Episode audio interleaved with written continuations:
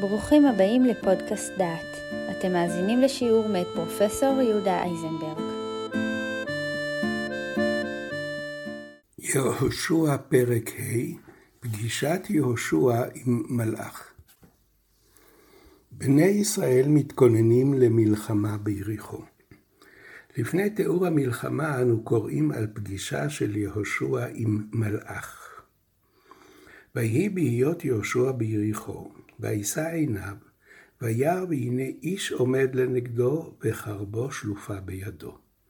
וילך אליו יהושע, ויאמר לו, הלנו אתה אם לצרינו. ויאמר לו, כי אני שר צבא אדוני, עתה באתי.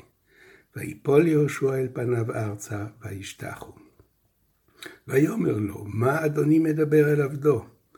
ויאמר שר צבא אדוני ליהושע, של נעלך מעל רגליך, כי המקום אשר אתה עומד עליו קודש הוא. ויעש יהושע כן.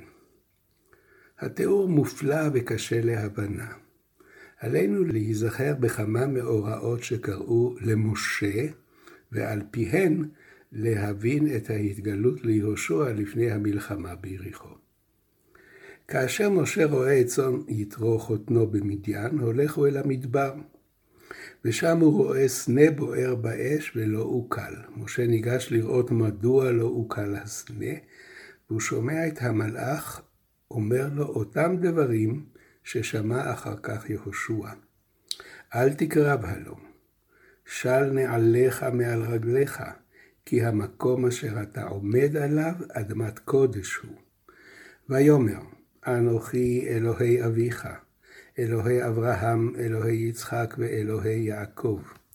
ויסתר משה פניו, כי ירא מהביט אל האלוהים.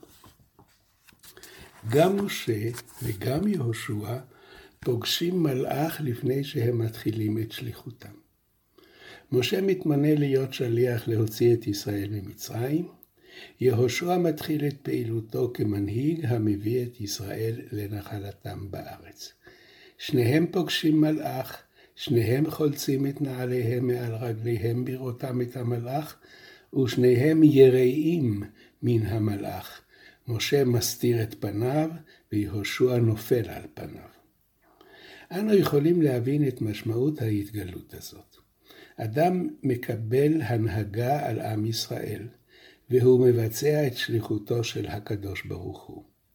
לפני הרגע המכריע של קבלת השליחות, של ביצוע השלב ההיסטורי המשמעותי ביותר בחיי העם, הוא נפגש עם מלאך, חולץ את נעליו, ומבין כי רק אדם הוא ורק שליח הוא, וכי עליו למלא את הפקודות שתוטלנה עליו. זה הסבר אחד לפרשת המלאך. אבל אפשר להבין את הפגישה עם המלאך בדרך מעמיקה יותר, כהמשך לשיחה שהייתה בין משה לבין השם לאחר חטא העגל. נקרא את השיחה שהייתה אחר חטא העגל. וישב משה אל אדוני ויאמר, אנא, חטא העם הזה חטאה גדולה, ויעשו להם אלוהי זהב, ועתה, אם תישא חטאתם, ואם אין, מחני נא מספרך אשר כתבת. ויאמר אדוני אל משה, מי אשר חטא לי, אמחנו מספרי.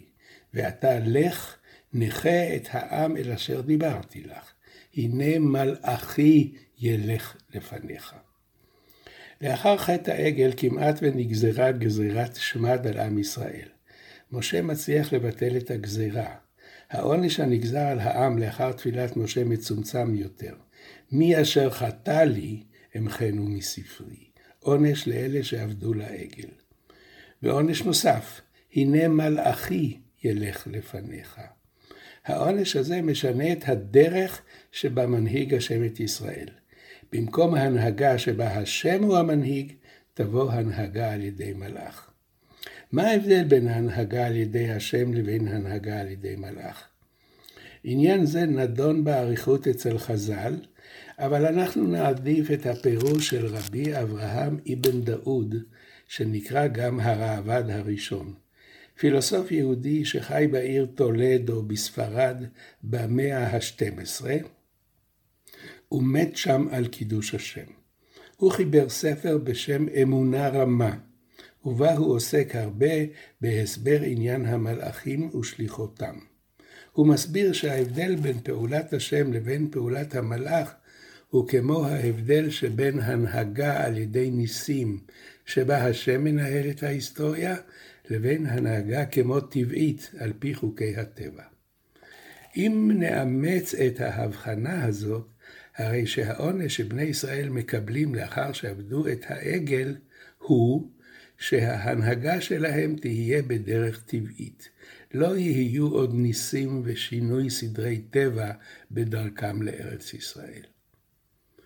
אבל משה אינו מסכים לעונש זה, והוא אומר, אם אין פניך הולכים, אל תעלנו מזה.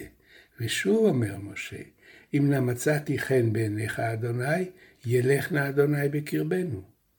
ואומנם, השם מקבל את בקשתו של משה, ובדרכם של בני ישראל לארץ, השם הוא המוליך את ישראל, וכל מה שמתרחש בזמן היות בני ישראל במדבר, הוא מעשה ניסים, המן והכניסה לארץ, כל אלה הם אינם מהלכים טבעיים.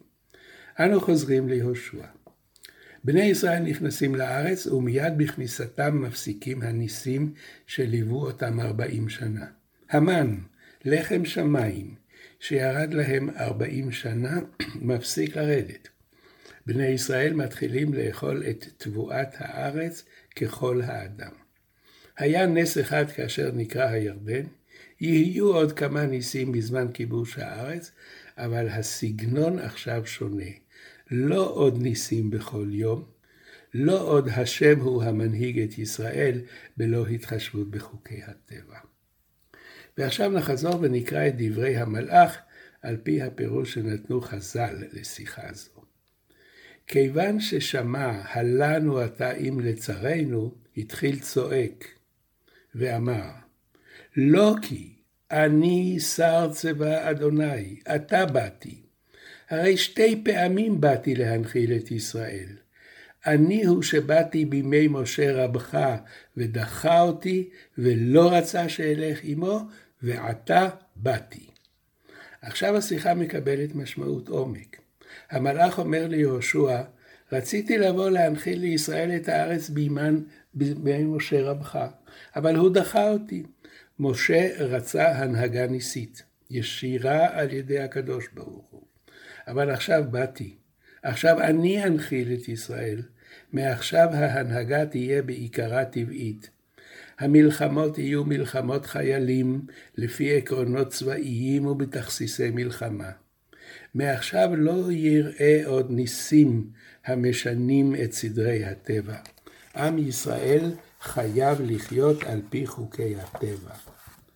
המלאך המתגלה למשה מתחיל את תהליך הגאולה על ידי ניסים. המלאך המתגלה ליהושע מתחיל את תהליך הגאולה באורח טבעי. הנהגת השם אינה גלויה לארץ. צריך להתבונן כדי לראות את דרך חוקי הטבע ודרכה את טביעת אצבעותיו של בורא העולם. ובכל זאת, הכיבוש הראשון, כיבוש יהושע, מתרחש גם הוא בדרך של נס. שמעתם שיעור מתוך קורס על ספר יהושע, מאת פרופסור יהודה אייזנברג. את הקורס המלא ניתן לשמוע באתר דעת במדור פודקאסט.